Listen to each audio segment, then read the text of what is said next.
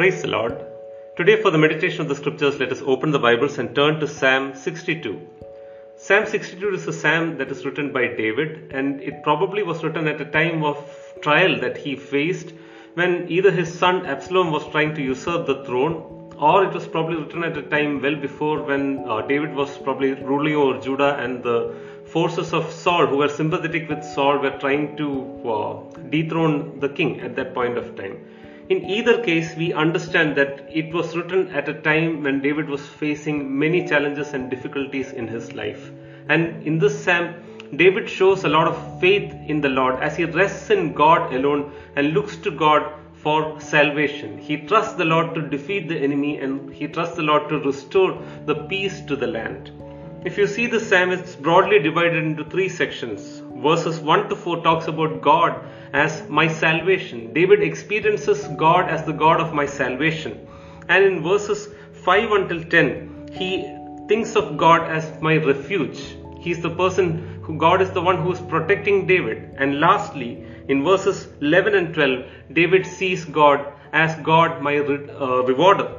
And we see that these parallel the three stages of Christian life as well, wherein God becomes our salvation the time that we are born again. He becomes our refuge and our protector from the time that we are born again until the time that we meet with Him. And finally, uh, we see God as our rewarder when we stand before His holy presence and we receive the rewards. Let these thoughts come into our heart as we meditate upon the scripture and find comfort as David had found the comfort in the Lord during his times of trouble. Verse 1 says, For God alone my soul waits in silence, from him comes my salvation. Verse 2, He alone is my rock and my salvation, my fortress, I shall not be greatly shaken. Here we see that David is a person who ran to the Lord and found that security in the Lord. And he says here, For God alone my soul waits in silence. What David means here is his faith is not in anything other than God. It's not God plus something else, it is in God alone. During the times of his trouble, during the times of his trial, David still relies and trusts on God alone. He knows God is the one who has ordained all his life. God is the one who has set him on the throne. God is the one who has noted all the plans that God has concerning David and he rests in that assurance. He doesn't try to argue with the enemy. He doesn't try to oppose the enemy. He does not get into a, a period where he goes and tells God what to do. He just prays, he trusts, and he waits. He knows that God is going to give him the kingdom in his good time. And we see here that he once again reaffirms God as his rock and his salvation, his fortress, and that phrase talks about a great strength, a great stability that we can have only when we re- rely on the Lord, only when we lean on the Lord. If you look at Psalm 18, verses 1 to 2, the very same word pictures are used there. Now, David was a very humble man.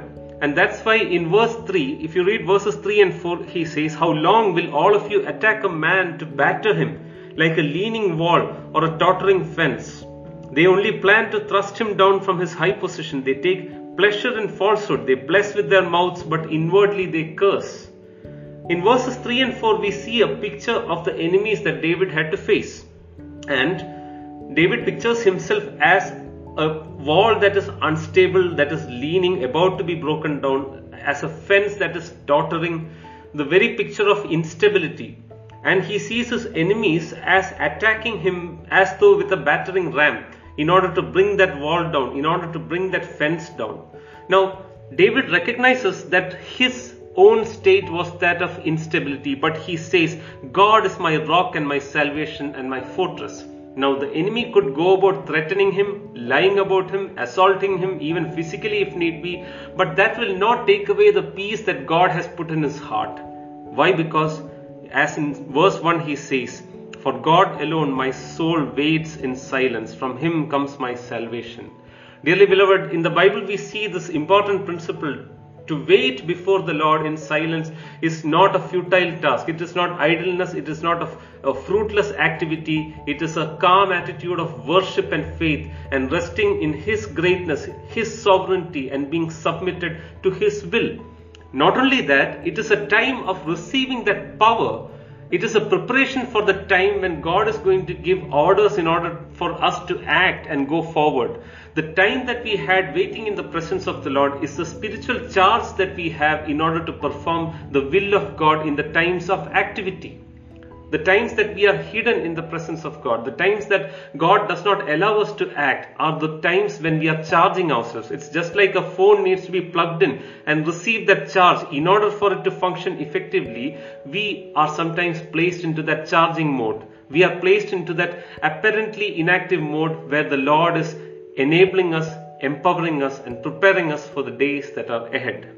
Now, after saying this much, David then goes into the next section of the psalm, verses 5 till 10, where he once again repeats the praise section and the trust affirmation that he has about God in verses 5 to 7. He says, For God alone, O my soul, wait in silence, for my hope is found in him. He alone is my rock and my salvation, my fortress, and I shall not be shaken. Now, the greater the realization that God was his fortress, the greater was the peace and calmness that came into his heart.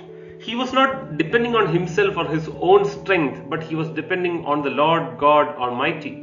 Now, he had staked his throne, he had staked his reputation, and he had staked his entire life depending only on the faithfulness of God. And he says, Because of that, I now rejoice. He says in verse 7 On God rests my salvation and my glory, my mighty rock and my refuge is God.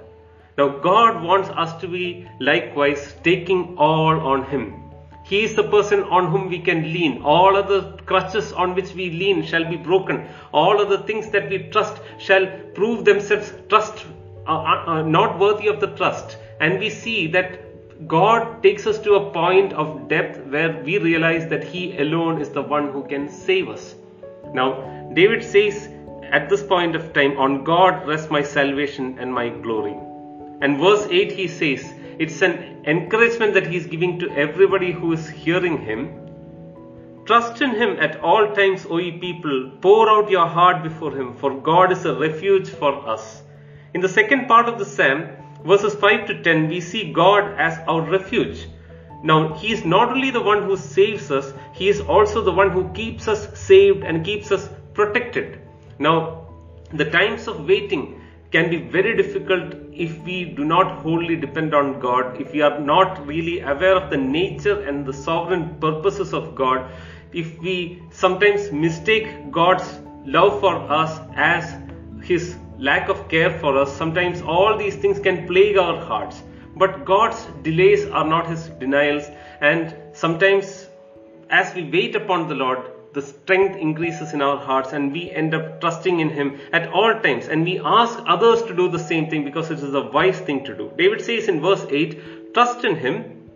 Number two, he says, pour out your heart before Him, for He is a refuge for us. Today, the instruction that comes to us in the times of our desperation, again raise our voices and praise God for who He is. He alone is our Savior, our rock, our fortress. He alone is our salvation. He alone is our glory. Let us make that faith affirmation before Him, but let us also trust in Him and let us also pour out our hearts to Him. The times that we are shut in with the Lord are not times for us to remain silent but we can utter words in His presence as our prayers. Our hearts can be poured out before the Lord. We do not need to mask anything. We need not put on a brave face before the Lord. We can be as we are before Him. Pour out our hearts, and He shall reward us with His strength. David goes on to say in verses 9 and 10 what are the kind of qualities that he observes in his enemies and the people who are mortal human beings? While David looked to the Lord, he saw himself as a weak fence, a tottering wall. But when he looked at his enemies, he sees them as nothing. He says, Those of low estate are but a breath. Those of high estate are a delusion. They are a lie. In balances, they go up, and altogether, they are lighter than a breath. Now, no matter how high people are socially or how powerful they are economically, all men are but a vanity, a breath. That is what we understand. Put them on the scales and it weighs nothing. That's what David says here. Now, we also look now at the enemies of David who had probably acquired their power and wealth by oppressing and abusing others and perverting justice. And David is telling the people who are listening him that this mode of operation does not work for a child of God. He says here, do not put your do not put your trust in ex- extortion, do not put hopes on robbery. If riches increase, do not set your heart upon them. And this is written like a wisdom phrase for each one of us. Today, dearly beloved, the question that God is asking us are you putting your trust in wealth, positions, or human abilities? Because none of these will last forever. It is only the Lord who will be able to deliver us, who will be able to help us in the day of our trouble. We come to the next portion of the psalm, verses 11 and 12, where David says, Once God has spoken, twice I have heard this, that power belongs to God, and that you, O Lord, be, to you, O Lord, belongs steadfast love. For you will render to a man according to his work. David says here that once God has spoken, twice I have heard this. This is a Hebrew euphemism for uh, repeatedly listening to what the Lord wants to tell us many times. For example, the Word of God is written once and given to us. But as we read it many times, the message of the Word of God sinks into our heart deeper and deeper, transforming us from within. And David carries these words of God as the lesson that was written on his heart as he meditated upon the scripture, as he meditated upon the word that God has spoken to him, the promises that God had spoken to him, they became a reality in his life. They became imprinted in, in his heart. They, they started transforming the very way in which he lived as well.